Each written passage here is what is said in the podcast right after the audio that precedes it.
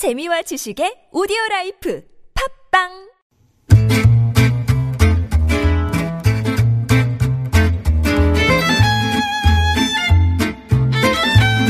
험난한 세상살이 정의롭게 균형 있게 잘 사는 법. 알면 힘이 되는 김영미 변호사의 맞춤법 김영미 변호사 오셨습니다. 안녕하세요. 네, 안녕하세요. 네, 영명미 영미 변호사님이세요.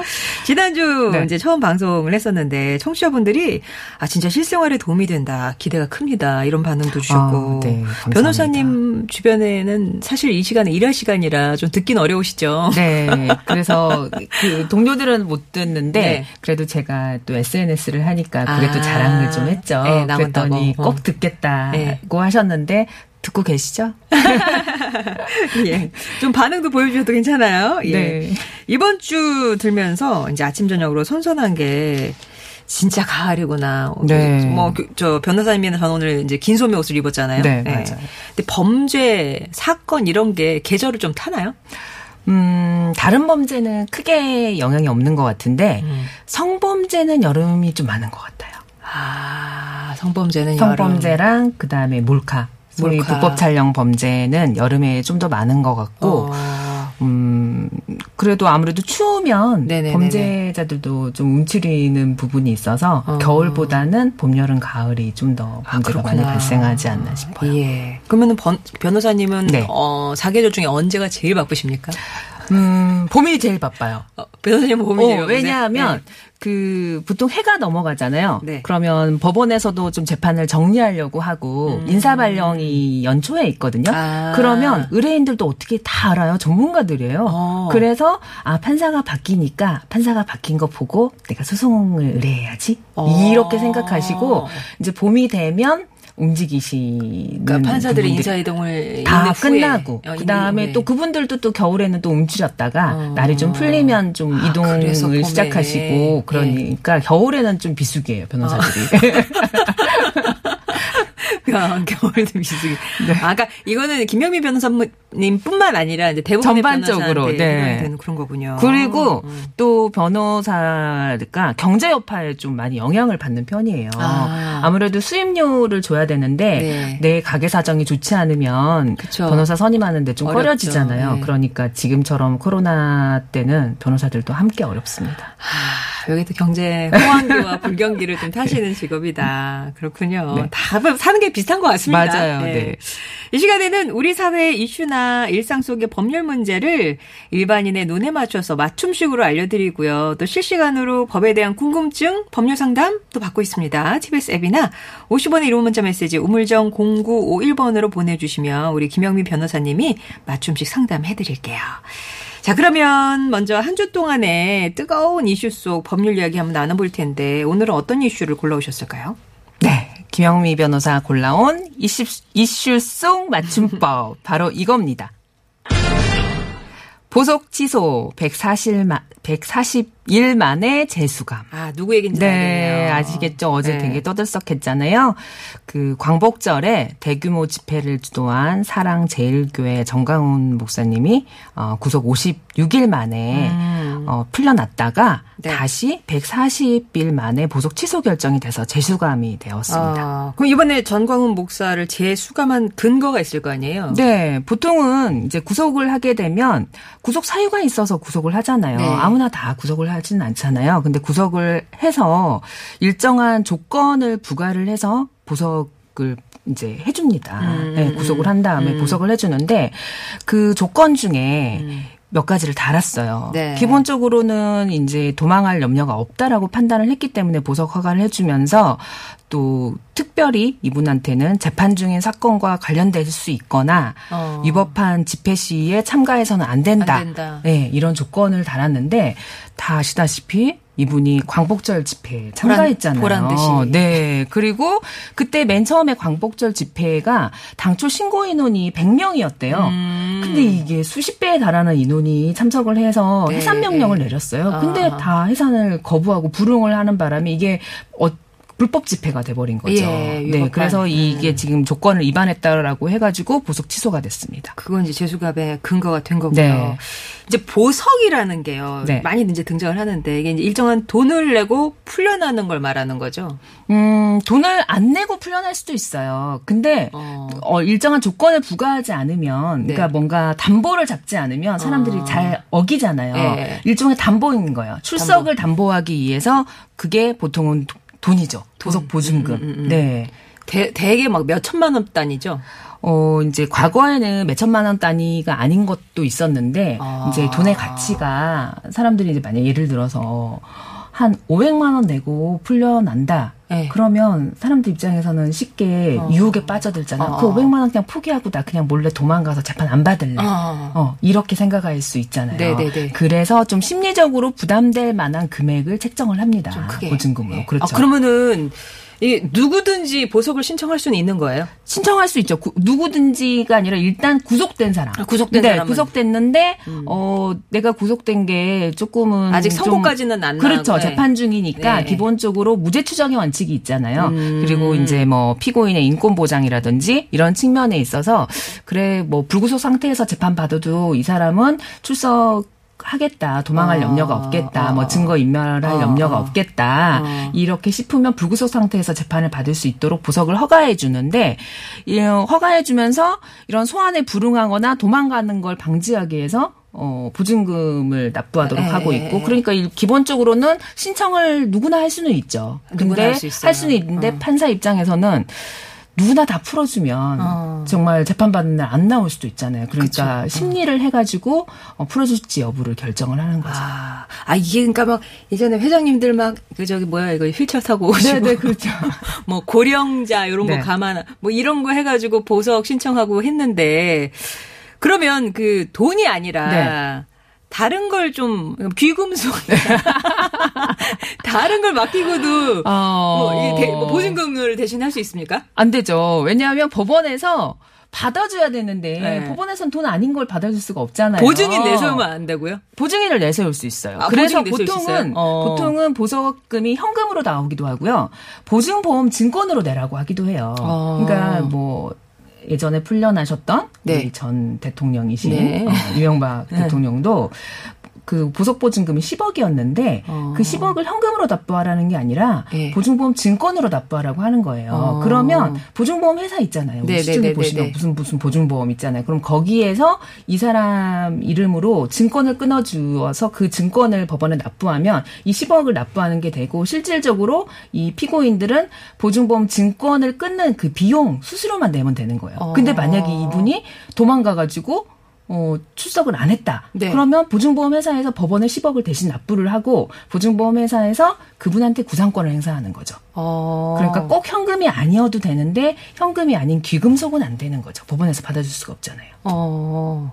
그러면 돈이 없어도 가- 보증보험 그 수수료만 있으면 된다는 거네요. 근데 이제 법원에서 보증보험 수- 증권으로 하라는 명령이 내려와야죠. 그러니까 아. 법원에서 현금으로 내라 이렇게 어. 명령이 내려올 수도 있고 보증보험 증권으로 내라 이렇게 네. 명령이 내려올 수도 있는 거예요. 아, 그러면 이번에 전광훈 목사 같은 네. 경우는 5천만 원이 보석금이었더라고요. 네. 예. 그 중에 3천은 3천은 현금으로 현금이고 내고 2천이 그 보증보험 보- 증권이고, 예. 네. 그러, 그러면 보통은 이제 본인한테 수중에 현금이 다 있으면 자기 돈으로 내면 되잖아요. 어. 그래서 보증, 보석 보증금을 마련한 게 어려우신 분들은 네. 사실 사돈의 8천 돈까지 다 끌어와서 냅니다. 아. 네. 아, 이게 저 궁금한 게 네. 이게 없어지는 돈이에요? 아니면 나중에 뭐 다 끝나면 돌려받는 돈? 돌려주죠. 본인이 아, 재판 보증금, 출석하고 보증금. 보증금이니까 우리 전세 보증금 돌려받잖아요. 아, 네. 그런 것처럼 보증금. 그러니까 출석을 담보하기 위한 돈이기 때문에 출석만 성실히 하면 돌려줘요. 아, 그렇구나. 그러면 이제 당신 5천만 원 보석금 나왔어요. 네. 그러면 그 완부를 해야지 일단 나올 수 있는 거죠? 그렇죠.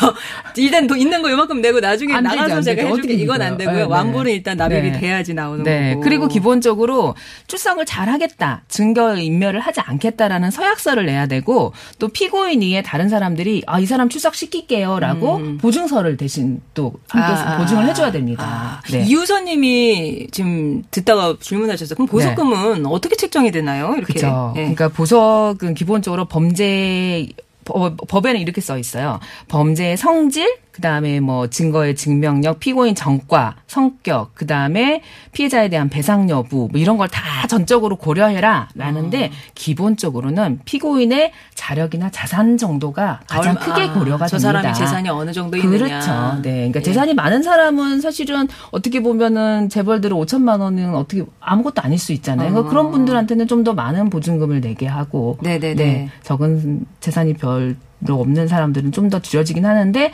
너무 재산이 없다고 해서 너무 받지 않으면 오히려 출석 담보가 안 되기 때문에 네. 네, 너무 금액을 낮출 수는 없는 거죠. 그렇군요. 이번에 이제 정광훈 목사 같은 경우는 3천만 원을 몰수당했잖아요. 네. 이런 일이 좀 흔합니까? 이 사람 뭐 어디 나오긴 나왔잖아요. 네. 재수감도 되고. 보통은 어떤 조건을 부과를 해서 보석을 허가해주면 그 조건을 잘 지켜요. 네. 안 그러면 지금처럼 그치. 이렇게 보증금이 몰수되잖아요. 아 조건을 안 지키면 안 지키면 몰수가 되는 거예요. 아, 그래서 보석이 취소되면 그 금액을 일부를 몰수를 하는 거죠. 아. 그러니까 대부분은 잘 지키지. 돈이 아까워서라도. 그렇죠. 그죠? 나가면 3천만 되고. 원이 그 조건 뭐 지키는 게 뭐가 적은 어렵다고. 돈인가요? 네. 왜 국- 국고로 환수가 되나요? 그렇죠. 국고로 환수됩니다. 이게 이제 그러면은 뭐 기타 세입 뭐 이렇게 잡히는 네, 네, 건가요? 네. 국가에 이제 어떻게 보면 세금 내신 거나 뭐 다름 아, 그런 없으시죠. 거군요. 네. 예. 야, 참, 그렇게 보면 보석금은 돈 있는 사람들을 위한 제도가 아닌가, 이제 뭐 그런 생각도 드실 것 같은데, 네. 관련해서 우리 평범한 우리가 좀 알면 힘이 될 눈높이 법률 상식이 있다면 어떤 게 있을까요? 음, 일단 현금이 없더라도 아까 말씀드린 것처럼 음, 보증보험 그 보증보험, 증권으로도 낼수 있고 또 다른 사람이 대신 내주는 것도 가능합니다. 아. 어, 근데 이제 본인이 믿고 내줄 되고. 만한 사람이 음. 있어야 되겠죠. 뭐 친구라든지 이런 사람이 내줘야 되는데 본인에 대한 신용이 없으면 사실은 내고 나오기가 쉽지는 않죠. 어쨌거나 네. 그 법원의 조건에 맞게 다 네. 이행을 했으면 나중에 돌려받는 네, 돈이고요. 네. 그냥 그 뭐 이자 없이 그냥 그대로 다 돌려받는 그냥 5천만 원, 5천만 원 깔끔하게 이렇게. 네, 예. 그렇습니다. 오늘은 그래서 어 보석금, 보석에 대한 얘기를 좀 나눠 봤고요. 자, 11시 23분 지나고 있습니다. 이번에는 최근에 사회 이슈를 일반인의 눈높이에 맞춰서 음, 법에 관점에서 풀어봤는데 여러분이 배심원에 대해서 판결을 내려주시는 코너 변호사님이 소개해 주시는 사건을 들어보시고 여러분은 어떤 선택을 하실 건지 이제 보내주시면 됩니다. 자, 그러면 변호사님 오늘의 사건 소개해 주세요.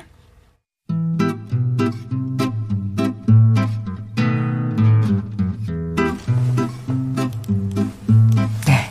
요즘 중고거래 사이트 이용하는 분 많으시죠? 어, 집에 안 쓰고 쌓인 물건 필요한 사람한테 팔면 누이 좋고 매부 좋고 사람 좋고 자연도 좋죠. 그런데 중고거래 사이트에 자기 물건이 아니라 가족의 물건을 팔면 어떻게 될까요? 어, 어떤 사례가 있냐면요. 영은 씨 남편이 최근 중고당, 중고장터에 푹 빠져서 물건을 이것저것 팔았습니다. 그런 남편에게 영은 씨는 확실히 말을 해뒀죠. 내 물건에는 손대지 마라. 어? 음. 그래서 신경 쓰지 않았는데, 잘 들을 줄 알고 신경 쓰지 않았는데, 어느 날 자주 쓰는 주방용품이 없어진 겁니다. 주방용품이요? 여보, 혹시 토스트기 못 봤어? 아무리 찾아봐도 없네. 어? 그, 그, 그거? 아, 어, 엄마 갖다 드렸는데? 어? 그걸 왜 갖다 드려? 어머니도 쓰시지도 않는 걸. 아, 그것도 말도 없이. 저 어이가 없네. 하지만, 영은 씨가 전화를 걸어 확인해 봤더니 어머니는 받은 적이 없었습니다. 어머. 혹시나 하는 마음에 남편이 즐겨 찾는 중고거래 사이트에 들어가 봤더니 세상에 이런 일이 사라진 주방용품뿐 아니라 영은 씨의 귀걸이, 남방, 가디건, 뜯지 않은 화장품 등등 영은 씨의 물건을 남편이 몰래 팔아왔던 겁니다. 어머, 어머, 어머, 어머. 영은 씨는 화가 나서 남편에게 이 사실을 따지며 그럼 물건 판 돈이라도 나한테 주라 이렇게 했는데 남편은 오히려 자신을 도둑 취급한다면서 화를 내는 겁니다. 음. 여러모로 남편에게 실망한 영은 씨는 이 일을 양가에 알리고 결혼 생활에 종지부를 찍고 싶은 심정인데요. 몰래 아내의 물건을 중고 사이트에 팔아온 남편. 과연 이혼 사유가 될 수 있을까요? 없을까요? 아니 아무리 부부라도 그렇지 어떻게 말도 없이 내 물건을 팔 수가 있어? 이건 명백한 절도라고. 아, 게다가 잘못했다고 빌어도 내가 지금 용서해 줄까 말까인데 화까지네. 이런 남자랑 같이 못 살지. 이혼이야 이혼. 아, 그래. 내가 말도 없이 당신 물건 판 건 잘못했어. 어? 그렇다고 부부 사이에 절도라니. 야, 부부끼리는 그런 거 성립이 안 되거든. 이런 이유로는 이혼 안 된다고. 어, 난 이혼 안 해.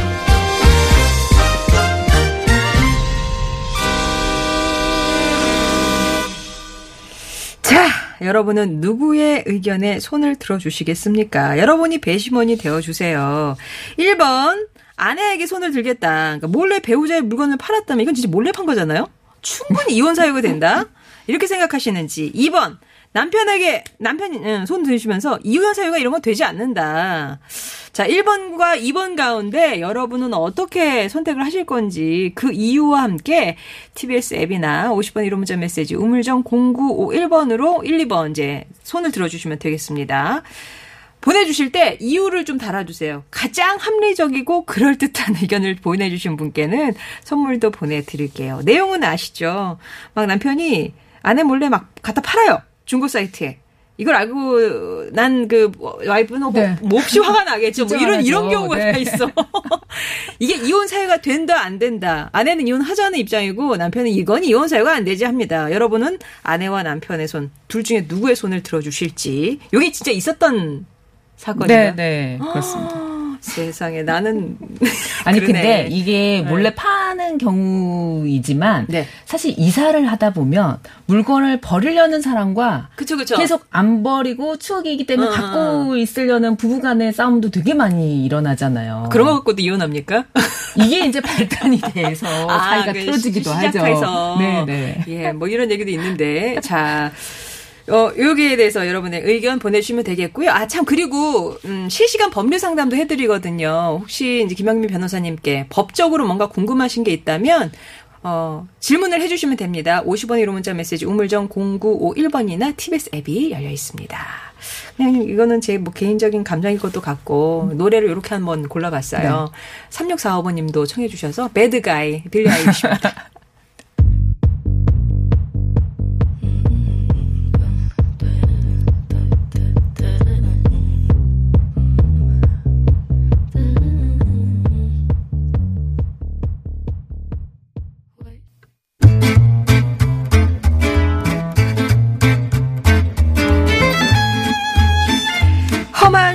살이 든든한 힘이 되드립니다. 법알못도 법포자도 법과 친해지는 맞춤식 법률 시간 김영미 변호사의 맞춤법 앞에서 여러분의 의견을 여쭤봤습니다. 중고거래 사이트에 몰래 아내의 물건을 팔아온 남편 이게 이혼 사유가 될까요? 안 될까요? 1번 아내에게 손 이혼 사유가 된다. 2번 남편에게 손 부부끼리 이런 이혼 사유가 안 된다. 이렇게 이제 보내주셨는데 여러분이 보내주신 의견을 조금 살펴보도록 하겠습니다.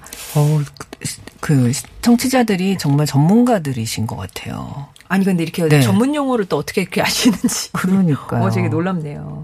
예. 하나씩 좀 볼까요? 네. 예. 어 꽃니마님은 일단은 이제 아내 손을 들어주셨고 이혼 사유가 네. 된다. 주방 기구 등 공동 물품은 절도 해당이 안 되더라도 개인 물품은 절도 해당된다고 생각합니다. 반성 없는 남편 이혼 사유가 된다고 생각해요. 네. 아, 같이 쓰는 물건과 음, 그렇게, 개인 그럴 수도 그렇게 있죠. 해서의 절도 네. 의무가 나뉜다. 그렇게. 0279번, 네. 2번, 음, 이혼 사유가 안 된다. 어. 어, 좀 이렇게 설명이 네. 어떻게 공감이 가는 측면이 있어요. 네. 어, 남편이 말없이 팔아치운 건 잘못했지만 부부 사이라서 절도가 안 돼요. 잘 어. 달래서 살아야죠. 현명하신 분이십니다. 네. 아, 부부 사이라서 이런 경우에는 절도가 해당이 안 된다. 어, 전문가세요? 아, 네. 그럴까요? 네, 네. 왠지 이게 정답인가요? 자유생각님은 네. 이혼 성립됩니다. 이유는요, 부부는 법률적 동거인이지만 민법상으로는 개인이거든요. 본인의 동의 여부나 위임 행위가 없다면 절도 행위에 해당합니다. 네. 라고, 와, 책 읽는 것 같았어요. 어, 아, 아. 어, 4579번님, 남편을 중고로 팔아버려요. 어, 그리고, 어, 저기 뭐지, 아, 이런 의견도 있으세요. 네. 7297번이 아마 좀, 어, 너무 쉽게 이혼하지 마세요. 애들 봐서 그냥 사세요. 이런 의견도 있어요. 예. 자, 뭐 분명히 아내가 자기 물건에 손대지 말라고 얘기를 했으면 부부지간에도 각자의 소유권이 존재하니까 네. 절도가 된다라고 2007번님은 얘기했거든요. 그래서 이혼의 사유가 된다 얘기도 주셨고 음, 7759번님. 예. 이혼 사유가 된다. 어, 부부간에도 우편물 하나라도 함부로 개봉하면 안 된다 생각해요. 서로 인격 존중해야 합니다. 인격 모독죄 성립될 듯 이라고. 네. 아 오히려 인- 절도죄 이런 게 아니라 인격 네. 모독죄다. 사실 부부간에 우편물 그냥 무단으로 개봉하면 음, 기분 나쁠 수 그쵸. 있죠. 그러니까 서로의 부부기는 하지만 서로 존중해야 되는 부분이 있는 것 분명히 같아요. 있죠. 네. 예, 분명히 그게 있어요. 이제 하나씩 하나씩 쌓이다 보면 부부간에 좀 틀어지기도 하고 하니까 어. 네. 서로 인격을 존중해야 되는 건 필요합니다. 네, 개골개골님은 2번 남편분의 손을 들어주셨는데 네. 웃겨요. 남편 왜 그러냐고요. 형편이 어려운가? 근데 화는 나겠지만 용서는 해주세요. 필요한 거 판돈으로 다시 사달라고 해주고. 근데 이제 찔리게 하- 말씀하시는 것 부분에 뭐가 있냐면 아니 내 물건이 중고 사이트에 올라온 것도 모르고 사셨으면 그동안 필요 없으셨던 음, 거잖아요. 맞아요. 또 같은 내용이 있어요. 4156번님은 어. 저는 남편 편입니다. 이유는 아내분의 물건이 많다 보니 뭐가 없어진 줄도 몰랐던 것 같고 어. 이런 일로 이혼까지 한다면 세상에 같이 살 부부 몇 명 없을걸요? 예. 라고 보내주셨습니다. 어. 그리고 7020번님은 감정적으로는 이게 이혼 사유가 될 것 같은데 아내가 법원에 남편의 절도 어로 이혼 소송 접수한다고 해도 가정법원 판사님이 이제 사주 뭐 사주 그거 사주, 네. 사주 아니고요. 아니에요? 네, 사주 아니에요? TV에서 하도 사주 사주 하니까 사주인 줄 알고 계시는데 어, 어. 보통은 숙려 기간은 이제 협의 이혼 할 때 숙려 기간은 3개월입니다. 3개월. 네 네. 3개월 있다가 다시 오라고 아, 사주 합니다. 네. 12주 있다가 보십시다. 이렇게 해야 되는 거군요. 그렇게 시간을 주시니까 준다라고 해서 이제 부부는 점 하나로 남남이잖아요. 이런 맞아요. 얘기도 주시고. 네, 이혼 소송을 하면은 이제 협의 이혼하면은 그나마 좀 좋은 감정이 남은 상태에서 헤어질 수가 있는데 음. 이혼 소송으로 가게 되잖아요. 네. 그럼 정말 남보다 못한 관계가 되더라고요. 아, 소송으로 하면 네. 왜냐하면 소송에서는 서면 이게 말로 하는 것과 네. 글로써 보는 것은 감정이 엄청 더 많이 상하는 거예요. 어. 어떤 일이 있었는데 그걸 글로 표현 했을 때는 어, 쓴 사람의 감정 플러스 내가 그 글을 읽으면서 느끼는 감정까지 포함이 되면서 너무 화가 나는 거예요. 그래서 그 소송 과정에서 서로 서면이 왔다 갔다 하면서 너무너무 이제 미워지는 거예요. 아, 웬만하면은 협의 쪽으로 안 하시는 게 제일 좋고. 예, 그렇습니다. 그러면 이제 이렇게 얘기들을 주셨는데 어, 일단은 우선 아무리 남편이지만 아내 물건을 몰래 내다 팔아서 이익을 취한 거잖아요. 이 절도죄부터 한번 짚어보겠습니다. 네. 절도죄에 해당이 음, 되나요? 절도는 맞습니다. 하지만 음. 아까 어떤 분이 말씀하셨듯이 부부간에는 친족 친족이잖아요. 부부간에는 그 배우자 음, 뭐 무촌이라고 무촌, 하잖아요. 예. 그래서 친족 상도례라고 해가지고 친족이 직계열 쪽이나 배우자 동거하는 친족이 이런 재산 범죄 어. 절도를 하거나 뭐 이런 행위를 했을 때에는 어, 처벌을 하지 않는 조항이 있습니다. 아, 그럼 막 자식이 제 카드 가져가서 막 썼어요. 네. 그래도 처벌이 안 처벌이 돼요. 안 돼요. 쓰는 거 돈을 쓰는 건 처벌이 안 되지만 어. 카드 쓰는 건 처벌돼요. 아, 처벌- 그래요? 어, 왜냐하면 카드는 신용 카드를 부정 사용한 게 되기 아, 때문에 부정 그거- 사용. 네 네. 그래서 신용 카드를 쓰는 것은 친족 상도례 규정이 적용되지 않지만 내 호주머니에서 현금 을 빼서 몰래 아. 쓰는 것은 친족 상도례가 적용이 돼가지고 처벌이 되지 않습니다. 그렇군요. 그러면 아내 물건을 팔아 서 얻은 돈은 돌려받을 수 있나요? 음, 돌려받을 수는 있죠. 근데 달라고 해서 주면 뭐 받으면 되는데 안 주면 음. 결국 없어요? 소송을 해야 돼요. 아, 이걸 또 소송으로. 그죠. 근데 그, 그 금액이 뭐 얼마 받았겠어요. 뭐 십- 몇십만 원? 어. 많아야 뭐 어. 많은 경우는 몇백만 원까지 될 수 있겠지만 그거 받자고 남편 상대로 소송을 하기에는 네. 정말 진짜 남남이 될 생각이면 소송도 할 수 있겠지만 아. 같이 살고 있는 상태에서는 이제 소송하긴 좀 꺼려지겠지만 일단 돈을 받으려면 민사 소송을 해야 됩니다. 아, 부부끼리라도. 네. 예. 아, 그러면 저는 그런 것도 진짜 화날 것 같아요. 한 이거 한 10만 원은 받아야 되는데 네. 막, 막 몰라갖고 3만 원 맞아, 팔았어요. 맞아. 그러면 금방 더 화가. 날 것 같아. 네, 네. 아무튼 청취자 여러분은 1, 2번 의견 중에서 사실은 1번 의견을 되게 많이 주셨거든요. 변호, 변호사님이 이제 답을 알고 계시니까 네. 어떤 의견에 손을 들어주시나요? 음, 지금 이 두 분 사이에 딱 이 정도의 문제만 있었다라고 하면은 기본적으로 이혼 사유가 되기는 어렵습니다. 어려워요. 네. 왜냐하면 뭐 이렇게 절 뭐 아까 뭐 절도죄도 네네 아니었고. 절도죄가 안 되고 아내의 물건을 몰래 갖다 대다 팔았다고 하면은 이런 행위는 부부간에 있을 수 있는 어떻게 아. 보면은 다툼이잖아요. 네. 그거는 서로 대화로서 네. 해결을 하고 만약에 이 남편의 이런 버릇이 어떤 정신병적인 질환으로 인해서 뭐 아, 도벽 같은 아. 이런 거에 기인한 거라고 하면 같이 치료를 통해서 어, 회복해 가려고 하는 의사를 해야지 무조건 이것 때문에 이혼 사유가 되기는 어렵다라고 봤습니다. 음. 네. 근데 네. 어, 이 사안만 있었을 때는 그렇지만 이게 이제 계속 누적이 되는 거예요. 네. 하지 말라고 했는데 계속 팔고 같이 어. 치료받으러 가자고 했는데 치료도 안 받고 음. 어, 이- 이게 이제 계기가 돼서 부부간에 불화가 계속 생기는 거예요. 네. 그래서 결국은 같이 못 살 지경이 됐다라고 하면은 이혼 사유가 될 수 있습니다. 그건 뭐 성격 차이가 되나요? 그렇죠. 그러니까 6호 사유에 보면은 음. 어 우리 재판상 이혼은 사유가 있어야 돼요. 1호부터 6호까지가 있는데 6호 사유에 기타 혼인을 계속하기 어려운, 어려운? 중대한 사유가 있을 때는 이혼 사유가 아, 돼요. 이런 게 계속 그러니까 성격. 차이도 6호 사유에 해당이 되는 거예요. 근데 아. 단순히 부부간에 누구나 있을 수 있는 성격 차이가 아니라 도저히 견디기 어려울 정도의 우리는 거의 파탄났다라는 어. 부분을 적극적으로 입증을 한다고 하면 이혼이 될 수 있습니다. 그렇군요. 자, 그러면 이제 남편의 손 들어주신 분들이 이제 마, 마치신 거예요? 네. 마쳤다고 해야 되나? 네. 몇십 번에 그냥 오늘 했고, 이런 게 이제 계속 쌓여서 더 이상 이 혼인이 성립하기가 어렵다라고 했을 때 네. 그 6호. 네, 6호 사유가 해당돼서 이혼이 됩니다. 네. 하실 수가 있다. 이제 네. 그런 얘기고요. 자, 그러면 오늘 이제 여러 그 의견들을 주셨는데, 베스트 의견 네. 변호사님이 하나 뽑아주세요. 정말 이거는 참 적당한 이유였고, 설득력 있는 이유였고, 그렇다. 네. 어, 아까 그 사연 중에 간단했지만, 어, 절도죄 성립되지 않는다. 음. 네. 어, 그래요. 그렇게, 그리고 잘 달래서 잘 살아봐라라는 그 사연이 있었는데. 네, 찾아주세요. 몇 번인지.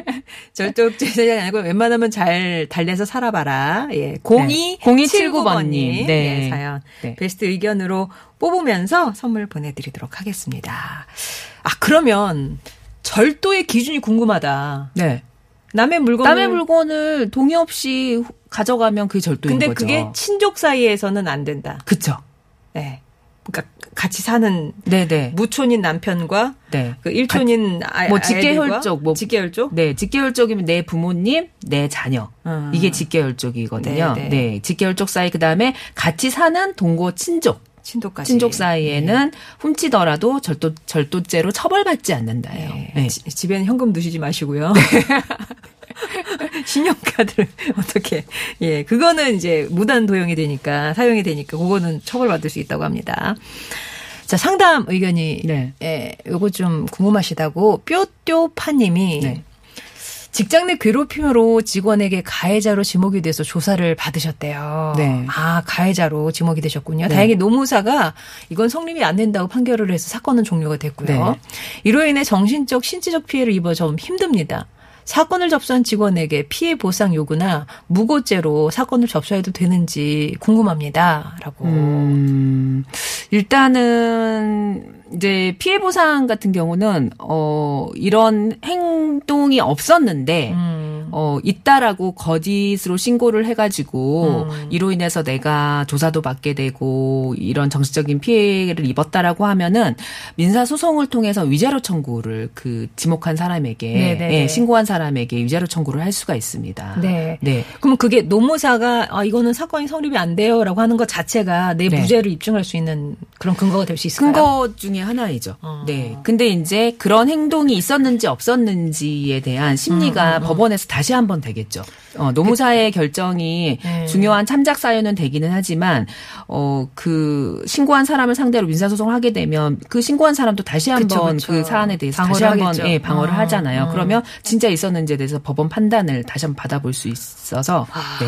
그게 얼마나 걸려요? 이게 이게 진짜 뭐 재판은 시간 때문에라도 엄청 막 오래 걸려요. 스트레스 받는다고 네, 하던데. 최소 6개월 잡으셔야 됩니다. 그리고 또. 내가 정신적으로 피해를 받았고 그런 행위를 하지 않았음을 또 방어, 증명을 네, 해야 증명을 되고. 해야 되고 네, 그런 것들이 좀 복잡한 절차가 있습니다. 어, 그리고 예. 무고 부분은 어, 뭐, 허위사실을 신고해서 징계를 받을 목적으로 허위사실 신고하면 무고거든요. 어. 그 이것도 마찬가지예요. 어. 이게 없었는데 거짓말로 신고를 했다라고 하면 무고로 고소를 할 수 있지만, 예. 예, 그러니까, 음, 정말 그런 행위가 없었다라고 하면 민사소송이든 형사고소든 해볼 수 있습니다. 예. 5020번님 네. 사연을 좀 볼게요. 얼마 전 시어머님이 돌아가시면서 사남매가 상속 문제로 이제 싸움이 이 발생을 했는데 네. 저희가 13년을 모시고 살다가 분가한 지 5년이 됐습니다. 분가를 했어도 집에 들어가는 비용은 저희가 됐어요. 네. 또집 지을 때 있던 빚이 결혼하고 보니까 남아 있어서 그것도 저희가 갚았습니다. 어머님 앞으로 밭과 집이 있는데요. 밭은 몇 년 전 도로가 나면서 일부가 이제 보상이 나와서 아주버님이 가져가셨어요. 네. 결혼 전부터 집은 저에게 주시겠다고 약속하셨는데 이제 와서 사남매가 공동 명의를 하자고 합니다. 어머님 통장에 돈이 3천만 원 좀 넘는 게 있는데 예, 현재 큰 누나가 그걸 통장을 또 갖고 있고요. 네. 저희 왠지 좀 억울한 억울하시네. 어, 진짜 억울하세요. 얼- 보통은 어, 어머님이 그 유언장을 쓰셨으면 사실 좋은데 네. 보통 요즘 분들은 잘 안 쓰시잖아요. 옛날 분들은 잘안 음. 쓰시잖아요. 그래서 결국은 유언장을 안 쓰게 되면 법정 상속이 됩니다. 예. 그러면 법정 상속이면 자녀들만 있다. 그러면 자녀들이 4명이다. 그럼 4명이 1대1대 1로 상속이 음. 되는 거예요. 어머님 집이 1억이다. 그러면 4명이서 2,500씩? 2,500씩 나눠 갔는데 음. 이 어머님을 13년간 모시고 어머니 생활비도 되고 이 사람 입장에서 너무 억울하잖아요. 내가 어머님을 위해서 생전에 음. 그래, 이렇게. 지극정성으로 네. 모시고 빚도 갚아줬는데 어떻게 네 명이 공평하게 나눌 수 있냐라고 억울함이 있잖아요. 음. 그래서 법에서 인정하는 게 기여 기여분입니다. 아 기여분이 있어요. 네, 네. 그래. 근데 그걸 그냥 인정해 주진 않죠. 다른 네. 사람들이 그래 너 기여 인정해 줄게. 너 그냥 천만 원씩 더 가져. 이렇게 해 주면 좋겠지만 대부분은 안 하니까 음. 결국은 이것도 민사 소송을 통해서 네. 그 그것을 기여분을 내가 어느 받아야 기여를. 했는지를 입증을 해서 그 금액만큼을 받아올 수 있고 음. 또 생전에 이분들이 음. 어머님 살아계실 때 뭐 아주머님은 뭐 밥 한 돈 가져갔고 뭐 어떤 돈 음, 가져갔다. 음, 음. 그러면 그 부분도 미리 받은 게 돼가지고 고려가 돼서 다 네. 예, 산정이 됩니다. 아 그러면은 이게 어떻게 보면 배보다 배꼽이 클 수도 있겠네요. 음, 근데 만약에 한번 재산을 어머님 통장이라든지 이런 거 다 조회를 해보면 음. 살아생전에 형님들한테 가는 게 훨씬 많다. 그러면 유류분 청구도 할 수 있어요, 나중에. 음. 아 네. 내가 받, 어, 지금 상속받은 금액보다 이분들이 생전에 가져간 돈이 훨씬 더 많다. 많다. 그러면 이분들이 상속받은 재산, 상속 미리 금액을 네네 네, 제하고 많이 깎을 수 있죠. 네. 뭐 그런 방법도 있다고 네. 하네요. 5020번님. 속은 되게 많이 상하시겠어요. 예. 9193번님은 변호사님, 헬스장 지금 집합금지잖아요. 네. 그 못 간 일수만큼 자동으로 기간이 연장되나요? 어, 자동으로 연장되진 않고요. 그런 헬스 클럽 예, 음. 이런 시설에서 연장하는 조치를 해줘야 됩니다. 이게, 아, 이게 딱 법적으로 그 의무적으로 강제돼- 하는 네, 네. 안 되고 아마 약관을 보세요. 어. 약관을 보시면 뭐 어쩔 수 없이 불가항력적인 방 상황에 따라서 이렇게 문을 못 열었을 때는 예. 음, 연장하는 그런 조항이 있을 것이고 보통은 이런, 이런 부분에 대해서 요즘은 국가에서 공고 조치를 하잖아. 이런 거는 좀 연장을 음, 해달라. 공고를 하기 때문에 많이 따르는 곳들이 있기 때문에 네. 한번 요청을 해보시면 좋을 것 같습니다. 아, 그리고 또 헬스장 입장에서는 회원 유치를 위해서라도. 그쵸. 이거는, 이 정도는 뭐 2주, 네. 2주잖아요, 지금. 예, 이 정도는 서비스로 늘리는 게 당연하지 해줘야죠. 않을까 네. 싶은데요. 안 해주면 다음번에 가지 마세요. 네. 자, 여기까지 예, 상담해 드리고요. 혹시 또 여러분 계속해서 궁금하신 법적인 문제가 있으시다면 질문해 주시면 저희가 이 시간에 또 상담을 해 드리도록 하겠습니다. 김영미 변호사님, 오늘도 감사합니다. 네, 감사합니다. 네, 서울시내 교통 상황입니다. 강소라 리포터.